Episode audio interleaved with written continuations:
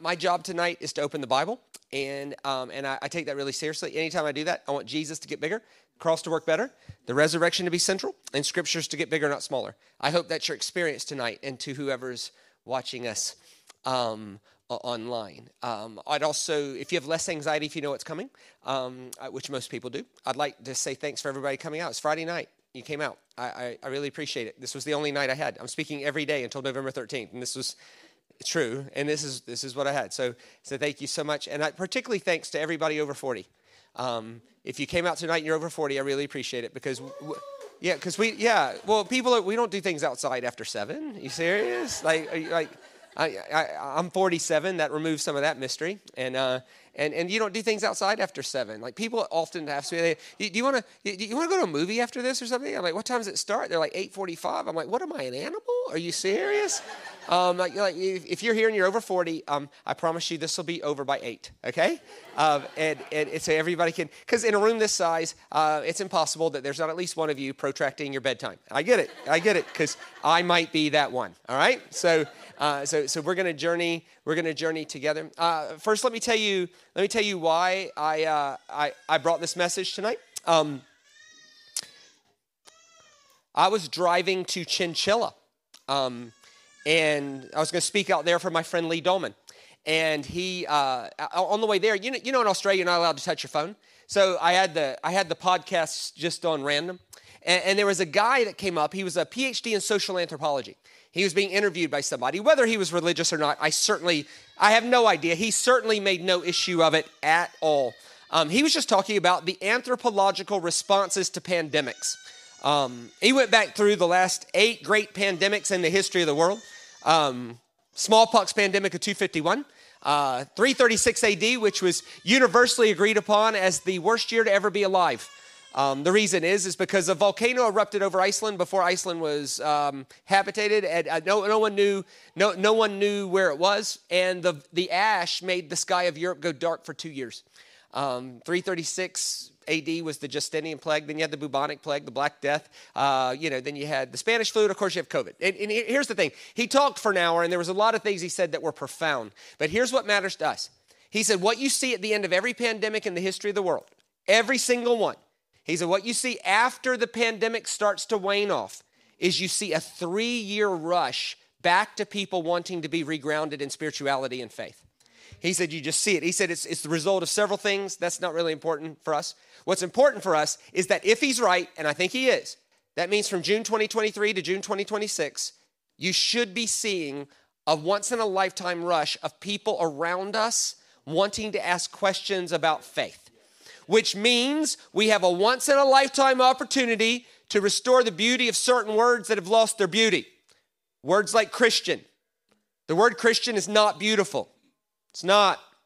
And it's not the woke's fault. And it's not the left's fault. It's our fault. We're the ones with the plank in the eye, and they have the speck. Jesus said, if you want to change your world, you got to see yourself as the bigger problem and them as the smaller problem. We have planks in our eye. That, that's why if someone asks me if I'm a Christian, I always say the same thing. I don't know. And then I just hold my face. And I'll wait for them. They'll say, what do you mean you don't know? That's a yes or no question. Are you a Christian? I'm like, I have no idea if I'm a Christian. I have no idea what you think a Christian is. So why don't you tell me what you think a Christian is, and then I'll tell you if I'm that. And then they'll do that. And eight out of ten times, what they think a Christian is, I'm definitely not that. And the reason is, is because Christians, the internet is great. I love it. Life with the internet is better than life without it, right? But the internet has given a microphone to everybody on the earth. And that ain't good. That ain't good. Like, don't do it because it would be rude to me while I'm talking. But if you open your phone, open your Facebook or Instagram feed, how many seconds would it take before you see a post a Christian made that would make you gag or make you very embarrassed? Right. Christians, hold on to something. Christians are not supposed to be known for their opinions about climate change. They're not. Please have whatever opinion you want about climate. Live by it. Put your conviction on a flag if you want. Just make it a little toothpick flag. Let the main flag be our belief in Jesus, as evidenced by our love for our world. Jesus said, they'll know you're my disciple by your love. Not by your opinion about climate, Christians aren't supposed to be known as experts in sex, and thank God, because we're not. Christians aren't supposed to be known for their political opinions. Christians aren't supposed to be, and please have them. Please have convictions around sex and sexuality. Live by them. Please do. Put them on a flag if you want. Just make it a little toothpick flag. Let the main flag be our belief in Jesus, as evidenced by our love for our world. Christians aren't supposed to be known for their opinions about climate or sex or health or vaxes or politics. If you'd rather be known as a Labor voter than a follower of Jesus, I think you've missed the point. If you'd rather be known as a liberal voter than a follower of Jesus, I think you've missed the point. If you think Jesus is a Republican, you've definitely missed the point. Like, it's, it's not, and we're certainly not supposed to be known for our amateur predictions of doom. Christians aren't supposed to be known for any of that. Christians are supposed to be known by their love for their world. Now, that doesn't really matter because words don't matter. How people picture words working matters. There's a lot of people I'd rather not love me because the way they think love works is a little bit jacked up, right? And, and so, like, words matter less than how you picture words working. Uh, so in other words, it, it's possible to say something true that creates not true imaginations about how it works. Let, let me show you. I'm gonna, I'm gonna prove it. I'm gonna say something true, but it's gonna create a not true imagination. That way I'm not manipulating you. I'm telling you ahead of time. I'm gonna say something true. It'll definitely create a not true imagination. Here it is, ready? One day you'll stand in front of Jesus and he'll judge you. That's true. What's not true is the courtroom imagination. In Hebrew, see, in our world, a judge is a court official. In Hebrew, a judge is a shofet. He's a defender. Psalm eighty-four, God is the judge of the orphan. Why is God judging orphans? You guilty orphans? No. No, what's he do? He's defending them. And there's a whole book in the Bible called the book of Judges. These people aren't courtroom officials. They're people anointed by God to set you free. So when I say Jesus will judge you, I mean one day you'll finally be in the presence of the one fully anointed by God to set you free. And in that sense, I want you to be the most judgmental church in Toowoomba. I want you to be people willing to engage people's broken stories, not to hurt them, shame them, criticize them, or condemn them, but to involve yourself in the broken story in order to make a better narrative out of that story. That's what I mean. But the image that we have on judging is not that. Why? Because when I was seven, my Sunday school teacher told me one day I'd stand in front of Jesus and he'd put my whole life on a giant screen for everybody to look at, which leads to all kinds of questions like, how boring can you make heaven? My life's not that interesting now. You mean heaven is sitting around watching people's lives? That would be terrible. thirteen point seven billion people have lived and died with an average lifespan of fifty years. That means the first six hundred fifty billion years of eternity is watching people's lives. That would be horrible. Strap in, everybody. Next up, Methuselah, right? And how mentally unhinged do you have to be to say yes to a relationship to someone that tells you beforehand they're going to shame you in front of everybody? See, what you'll find if we actually take the time to listen to people who are anti-Christian is that they're anti some image of Christ that should be rejected. Yeah. I've never actually took the time to have a conversation with someone who's anti-Christian that when I took the time to hear them, that their objection had anything to do with Jesus. It always has to do with some Bible verse they found that they don't understand or some way a Christian presented it to them. And I want to talk to you about that because the last thing I'd want us to do is waste a once-in-a-lifetime three-year opportunity. Jesus said, they'll know you're my disciple by your love. What does that even mean? Which leads me to, in my opinion, the best book ever written on what it means to be a person of love. It was written by a guy named John to a group of believers. Nothing in First John is about getting saved or accepting Christ. He's talking to people who have already done that. Nothing in First John is about the afterlife. He's talking about what we look like here, and he's talking about what it looks like to be a person of love. And I'm going to read something from the middle of the book, which is inappropriate because you got to set up the context. So instead of setting up the context, I'm going to just summarize the whole book in twenty seconds, okay? You have to pay very close attention. Here's the entire book of First John in twenty to twenty-five seconds. Ready? Here we go. First John chapter one, everything you saw in Jesus was true since before the foundation of the world. Jesus did not inaugurate a new reality about God. He just simply showed you what God was always like from the beginning because God was like Jesus, exactly like Jesus. God had always been like Jesus. We did not know that, but now we do. And when God starts forgiving the sins of the whole world through Jesus Christ, he doesn't just forgive the sins of a small group of people in one corner of the world. He forgives the sins of everybody everywhere with the hope that everybody everywhere will be so moved by that level of grace and compassion that they can't help but treat their whole world that way because you cannot say you love God and not love your fellow man. And anyone who says they love God and does not love their fellow man, they're a liar and the truth is not in them because the world is tired of people who say they love Jesus, but when you look at their life, they don't love anything else. Thank you. Underwhelming at first, but yes. The whole book of First John in twenty-five seconds. It's in that context that we read this. If you could just bring that first slide up. There you go. Uh, no, no, okay, here we go. For this is the message you heard from the beginning. We should love one another. Do not be like Cain, who belonged to the evil one and murdered his brother. And why did he murder him? Because his own actions were evil and his brothers were righteous. Do not be surprised, my brothers and sisters, if the world hates you. Uh, let me see if the, for we know that we've passed from death to life because we get all of our doctrine straight. Nope. Because everybody knows where we stand on every social issue on earth. No. We know we've passed from death to life because we said a magic prayer so we could go to heaven when we died. Uh-uh. We know we've passed from death to life because we love each other. Anyone who does not love remains in death. Look, it's Friday night and you're in church. Take a second and pause and think about that. Anyone who does not love remains in death. And anyone who hates a brother or sister, well, that person's a murderer.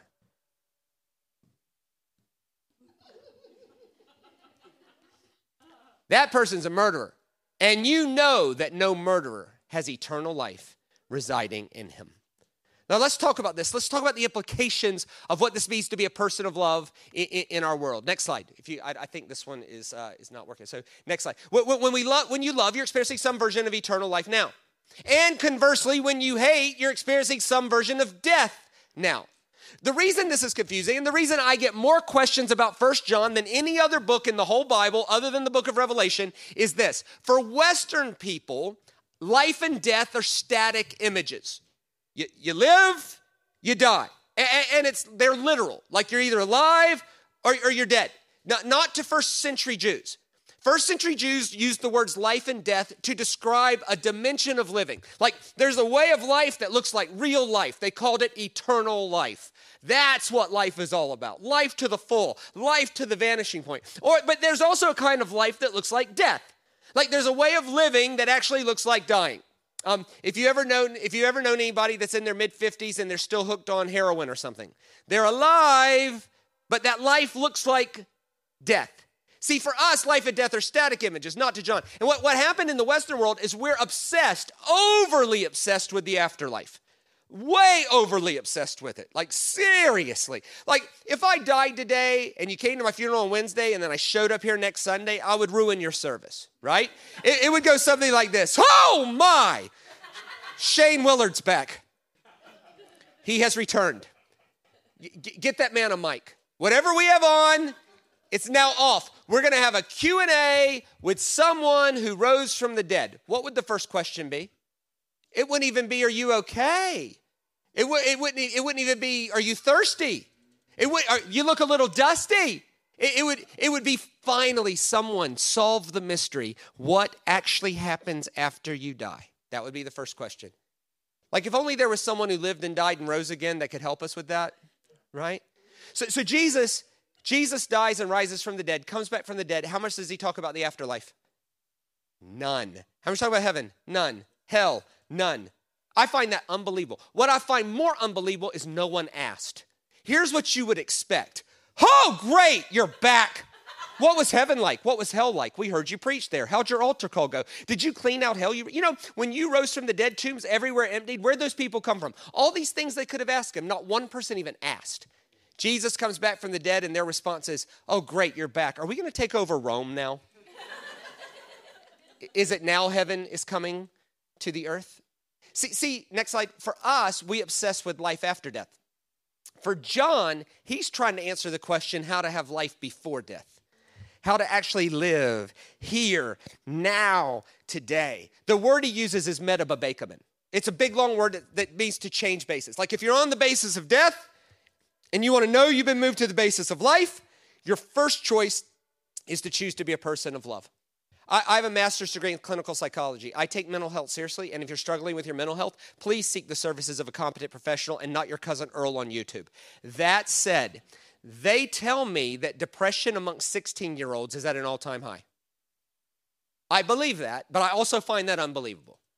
Like if you're in your mid sixties and a fourteen-year-old tells you how hard their life is, doesn't everything in you just roll your eyes? Like their world's way better than your world. Why? Because the world's better than it's ever been. In every possible way. Like when, when I hear Christians go, oh, can you believe how bad this world is? Compared to when? When exactly, when exactly was better than now? Are you serious? Nothing. No way. If you're a woman, it's better today than nineteen fifty and way better than eighteen fifty and infinitely better than the Roman Empire. If, if you have color in your skin, it's better than nineteen fifty, better than eighteen fifty, and infinitely better than the Roman Empire. Everything's better. If you need to go to the dentist, it's better today than nineteen fifty or eighteen fifty, and definitely better than the Roman Empire. Number one selling cough medicine in nineteen hundred, this is true, was liquid heroin. It was legal and effective. It's like, oh, look, Billy's not coughing anymore. Come to think of it, Billy's not doing anything anymore. Everything, everything's better. Everything. Hey, go home tonight, watch one episode of eighteen eighty-three and ask yourself, would you want to live back then? Are you serious? Come on, everything's better except pollution. Pollution's worse, but that's because we invented the internal combustion engine and electricity, which solved a bigger problem like world hunger, okay? And, and to be fair and honest, we divorces are higher. We're getting more divorces today than we ever have before. But that's just because we're living longer because medicine is so good, right? In Jesus' day, they died at thirty-two. So till death do us part was more doable. Now, now you got to live with them to eighty-four. It's, it's a whole thing, right? But the world's better. So, so, but, so why, why are, why are fourteen-year-olds depressed? According to Forbes magazine, the generation turning nineteen today has more money in the bank than the previous four generations before it combined had at the age of nineteen. Like, that's unbelievable. And you know that's true. All you gotta do is talk to them. Hey, what's your plan? A nineteen-year-old today with a straight face will say, I'm thinking about taking a year off and walking around Europe to find myself. If you, who has got that kind of money? Evidently they do. Hey, if you're over forty, could you imagine telling your dad that you were going to take a year off to find yourself? Oh, oh, look, there you are. I have found you. Get a job. Part of the reason they're so stressed, though, is a lack of love. Here's what I mean by this. I talked to a sixteen-year-old that would tell me they were depressed. Her and her mother came to see me. And I just asked her, what does your normal day look like? She was spending five hours a day looking at TikTok. Listen, you can't take the twenty-four-hour gift of God's breath and spend five hours looking at nine-second videos of cats doing handstands and not be depressed. The answer is to be a person of love. Now, again, that, what does that even mean? Next slide. Here, here's how John defines it. I'm going to tell you what he said, what my interpretation is what he said, then I'll read his exact words, and you can be the judge of whether I got it or not. So John says one entry point into life is to truly commit to loving each other. Here's the example he uses. Central to Christianity, when I say Christianity, I mean seeing the world how Jesus saw the world, seeing God how Jesus saw God, and most importantly, applying Scripture the way Jesus applied Scripture. Christianity is not about getting every verse in the Bible right. Christianity is about getting how Jesus applied those Scriptures right. Okay, that started a movement called People of the Way of Jesus, and then in the three hundreds, they changed it to Christianity because Christianity is easier to say than the People of the Way of Jesus. Christian, central to Christianity is seeing all of life as a gift. If life, you, there's two ways to get something. They, it gets given to you or you earned it. And if you earned it, certain things belong. Like you could be a misogynist if you earned your life because you earned it and she didn't. You could be a racist if you earned it because you earned it and they didn't, right? But not if all of life's a gift. If all of life's a gift, then that fundamentally doesn't allow for racism. It fundamentally doesn't allow for misogyny. It doesn't allow, you can't treat women worse than men, blacks worse than whites. You can't treat the poor worse than the rich because there's one God holding the whole thing together and he gifted life to everybody, right? And, and some big things are free, like life is free. None of us deserve to be here. None of us earned it. None of us introduced our parents. None of us gave them amorous feelings for each other. None of us. And because of where I am, none of us deserve where we're born. We're living in Australia, one of the top five greatest nations on the earth. A nation of motor cars, paved roads, stores that prepackage food for you, clean water in your tap, machines that do washing, other machines that do drying, world-class healthcare right down the road, and it's largely free or at least incredibly affordable. When I hear Australians complain about Australia, let me be blunt. Where are you going to go? I've been around the world. Option B is worse. This is a great place. Hey, breath is free. Everybody take a deep breath. Yeah, yeah, free. And we all take it for granted. Don't feel bad, I do. Like, we just breathe. The only people in this room that don't take breath for granted are asthmatics.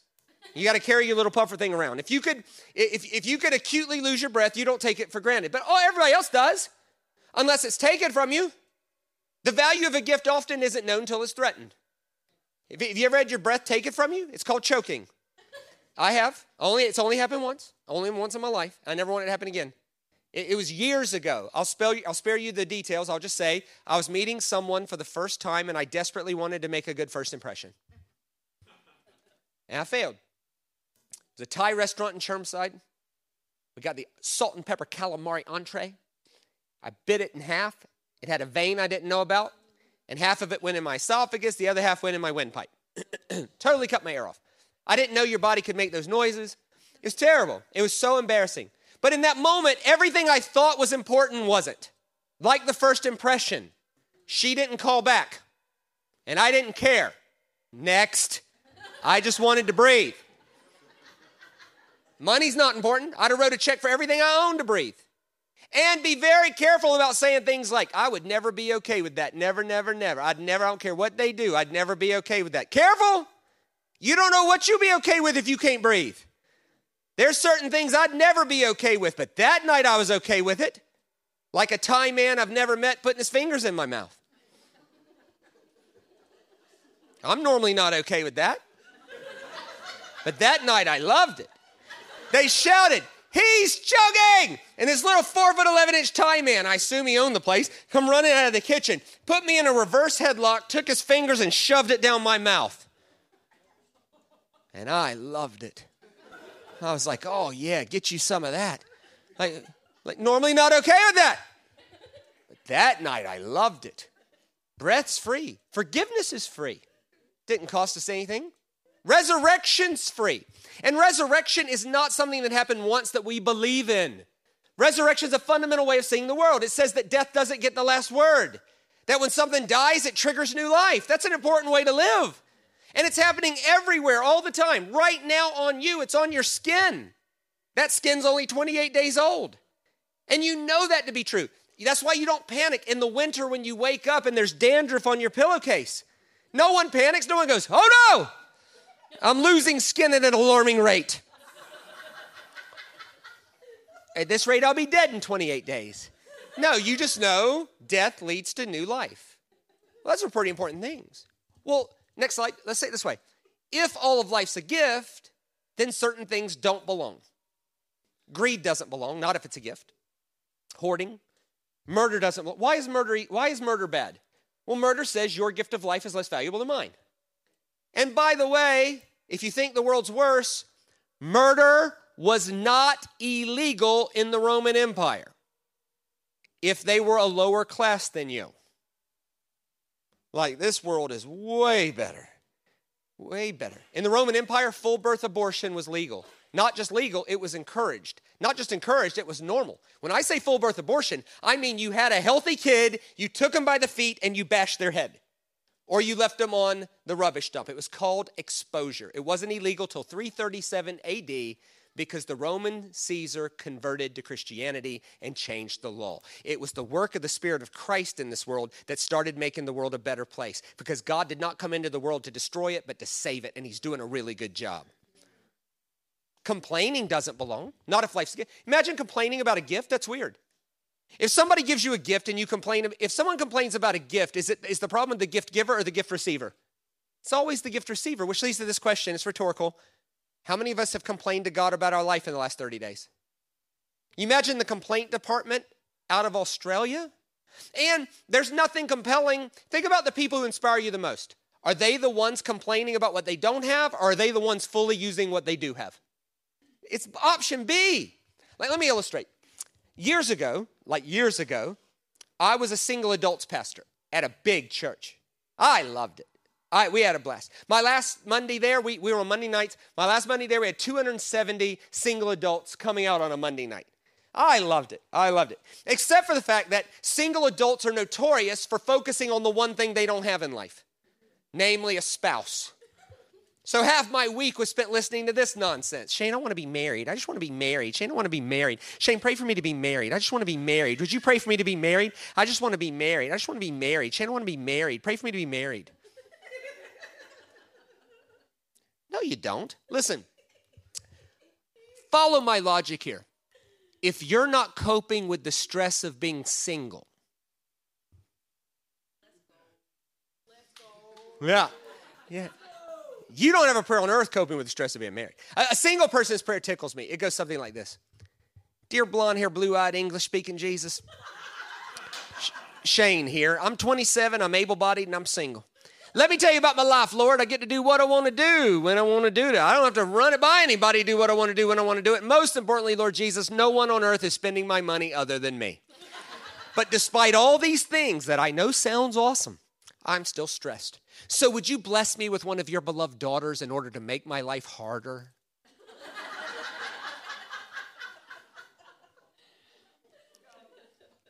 The problem was is that my other job at the church was I was the church psychotherapist.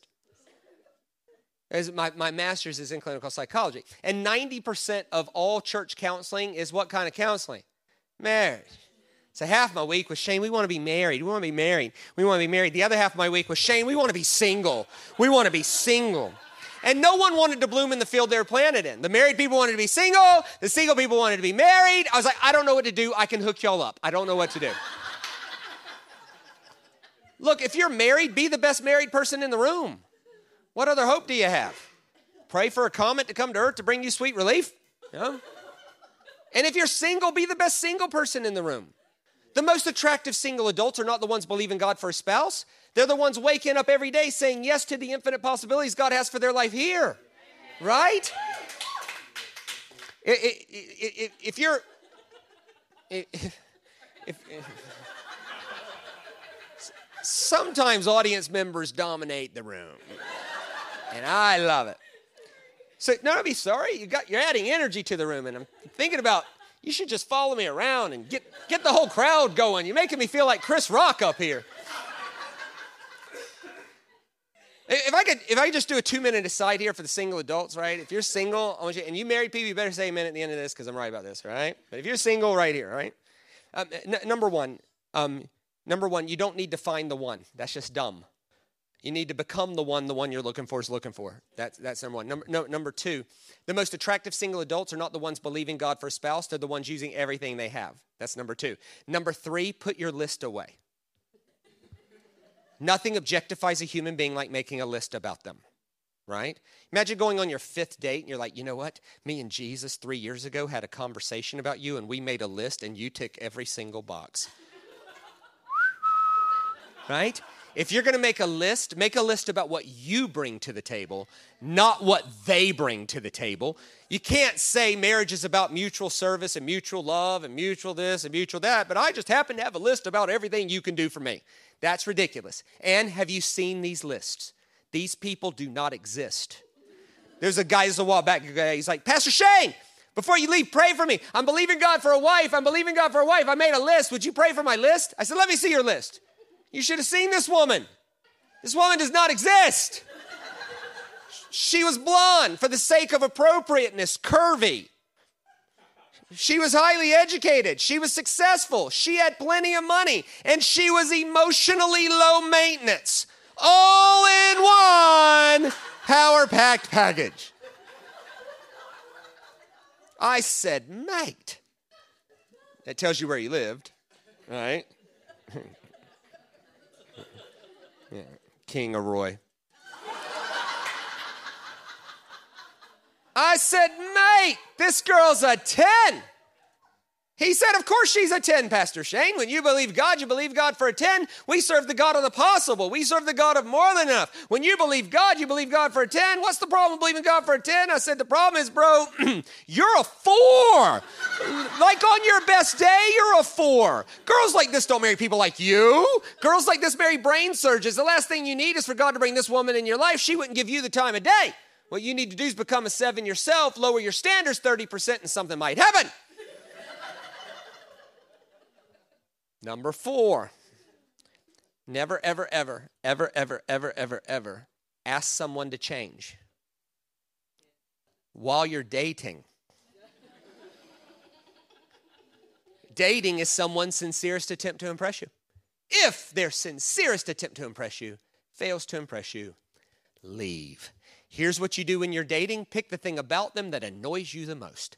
Multiply whatever that is by five. Add some occasional horrendous smells, and you got marriage. If you still love them, you probably found the one. And all the married people said, amen. That's right. Moving on. Next slide. Here's the question John's asking. Since we receive what we don't deserve, we should treat others the same. Here's the question of love. Do we treat people as they are worth or as they deserve? If the anthropologist is right, people are going to be flooding in here with all manner of broken stories. And you have a choice. You can treat them how they deserve, and you can find a Bible verse to back you up. And you can weaponize Scripture against people who have no emotional connection to Scripture. And while we're at it, can we just all admit there's a Bible verse that disqualifies all of us? Yeah. Right? If you're thinking not me, there's several on pride. And there's over eighty forbiddances of overeating. Mm-hmm-hmm. That's not love. Love is not pointing out what someone deserves because you found a verse. Love is choosing to treat them as they are worth instead of what they deserve. Remember they asked Jesus, what's love like? He said, love is like flowers and birds. You know, they do nothing to deserve it, but God feeds them and clothes them because they're worth it. Love is a function by which we treat people intentionally as they are worth and not as they deserve. I will pray that God keeps people from walking in any church that's going to treat them how they deserve because of some Bible verse, rather than affirming their worth and journeying with them. They, Jesus said, they'll know you're my disciples by your love. How did Jesus define love? Treating people as they are worth instead of what they deserve. How are we doing with that? Now, that's my interpretation of what John says. Here's his exact words. Let's look at it. See how we do. This is how we know what love is. Jesus Christ laid down his life for us. So we ought to lay down our lives for our brothers and sisters. In other words, Jesus treated you as you were worth instead of how you deserve. Don't just believe that. Demons believe that. Just, what's a Christian? Someone who believes in Jesus. No, demons believe in Jesus. Christians are people who fundamentally allow Jesus to shape the way they see their whole world. That's two different things. Jesus laid down his life for us. We ought to do that. And here's a specific example. If anyone has material possession and sees a brother or sister in need but has no pity on them, how can the love of God be in that person? Dear children, let us not love with words or speech, but actions and truth. Christianity is not an argument to win. It's a life of love to show. Now, that sentence doesn't read real well. If anyone has material possession and sees a brother or sister in need but has no pity on them, how can God be in that? It's a weird sentence. I see a need, I know I can meet the need, and I do nothing. That's not the love of God. But that sentence doesn't read well. And don't feel bad. There's been rooms of Bible language experts who can't agree on how to translate that one sentence. Let me show you four different translations of that same sentence. Next slide. The N I V says, have no pity on them. The N L T, show no mercy to them. The I S V, withhold compassion from them. The A S V, shut up compassion toward them. Like, it's all basic. I see a need. I know I can meet the need. No mercy, no pity, no compassion. What, but it should lead a reasonable person to ask this question. What does it actually say? In my personal opinion, in this one instance, the King James Version nails it. Here's the K J V. Shutteth up thou bowels on them. I love that, eh? Isn't it amazing how the English language has changed? In the sixteen hundreds, it was a good thing to open your bowel on somebody. It was a metaphor for charity, being generous. Doesn't mean, you can see why the N I V's like, have no pity on them. Um, it doesn't mean that now. But but in this instance, the K J V does nail it word for word. The reason is, is because for us, metaphorically, the center of our being is our heart. So we say, I love you with all my heart. That song touched my heart. Did you see that movie? It moved my heart. You put your whole heart into that. That, that broke my heart. That's the center of our being, not in the first century. The center of your being in the first century was your bowel, because life grows here. Babies come out of here. It's this. It's life. The center of life is your bowel. So the, all those scriptures you love, like seek the Lord with all your heart, I promise you, you go look it up in the original language, it ain't heart. It's bowel. Jesus loved them with his whole heart. Trust me, it's bowel, right? It's that. It's, it's, it's, the, it, let me illustrate. Like if you were dating someone in the first century and you said, sweetie, I just love you with all my heart. Well, that's creepy. You're going to break up. The beating thing in your chest, that's weird. What you would say in the first century, you love somebody, you'd say, sweetie. Mm.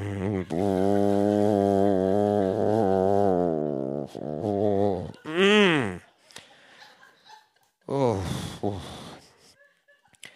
I just want you to know, I just love you with all my bowel. Well, if you said that, she'd be like, oh, you move my bowels too. Let me show it to you in the original language. Here it is. This is the original Greek John wrote it in. Here it is. The original language says, klease ta splachna. Now, I can read Greek. It was my minor in university. I can read Greek. But you don't have to be able to read Greek to see that. Klease, close, ta, the, splachna. You're splach...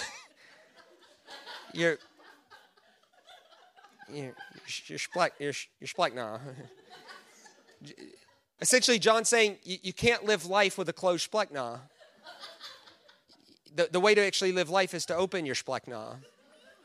Now, now, to be fair, we would never say that. We would say, don't close your heart. Don't close your inner parts.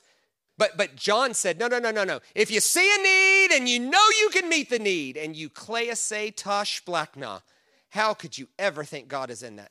Can you see why the K J V's like, don't shutteth up your bowel? They nail it. John's key to entering life, next slide, is to open your splachna. To live life with a wide open splachna instead of a closed one. What's love? Very simple. Once in a lifetime opportunity, people are going to come in here. You got two choices. Make the correct choice. Or I hope God doesn't bring anybody here. I hope God loves people enough to keep them away from unloving people. Loving people choose to treat people as they are worth, despite what they might deserve.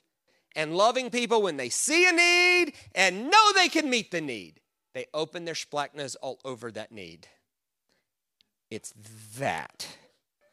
Now,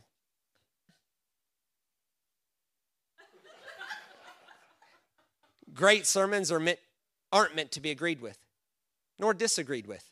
They're meant to be wrestled with for application. The best way to wrestle is with questions. So let's ask three questions. Next slide. Do you experience God yet leave the same? Maybe it's not God. And maybe it's not that you're a bad person, but there's a way that you can experience God with a closed splachna instead of an open one. Or do you relate to someone who's hard to love? You know the person you just wish God would go ahead and take them to heaven? Maybe if we just opened our splachna toward them instead of closing it. But the most obvious application for tonight is simply this. Is there a need that's well within your power to meet the need? So I'm going to lead us in two prayers. I'm going to tell you what the prayers are first. And only if the Holy Spirit moves you, I want you to pray it underneath your breath. Because there's no vacancy in the Trinity for me. If God doesn't move you to pray, do not pray. It's not going to help you anyway. Okay? First prayer. Lord Jesus, may no one ever reject you because of how I'm presenting you. If you're willing to pray that underneath your breath, why don't we just pray that together? Lord Jesus, let no one ever reject you because of how I'm presenting you. The second prayer is this. Holy Spirit, would you speak to my heart about a need that's within my power to meet? Please don't burden me with things I can do nothing about. If you're willing to pray that, why don't you just pray that? Lord Jesus, would you speak to my heart about a need that I could meet? Then give me the courage to act. Would you look this way? The temptation of the church in the next season will not be sin and scandal. It will be using our energy on tangential things while ignoring the main thing right in front of us. May you never be known for your opinions about climate or sex or politics or doom or health or vaxes. May you be known for your belief in Jesus, as evidenced by your love for your world. What does that mean? It means we intentionally wake up in the morning choosing to treat people as they are worth and never as they deserve. And when you see a need and know you can meet the need, open your splachna all over that need. May this be a church of wide, open splachnas. Thanks for having me tonight. Grace and peace, everybody.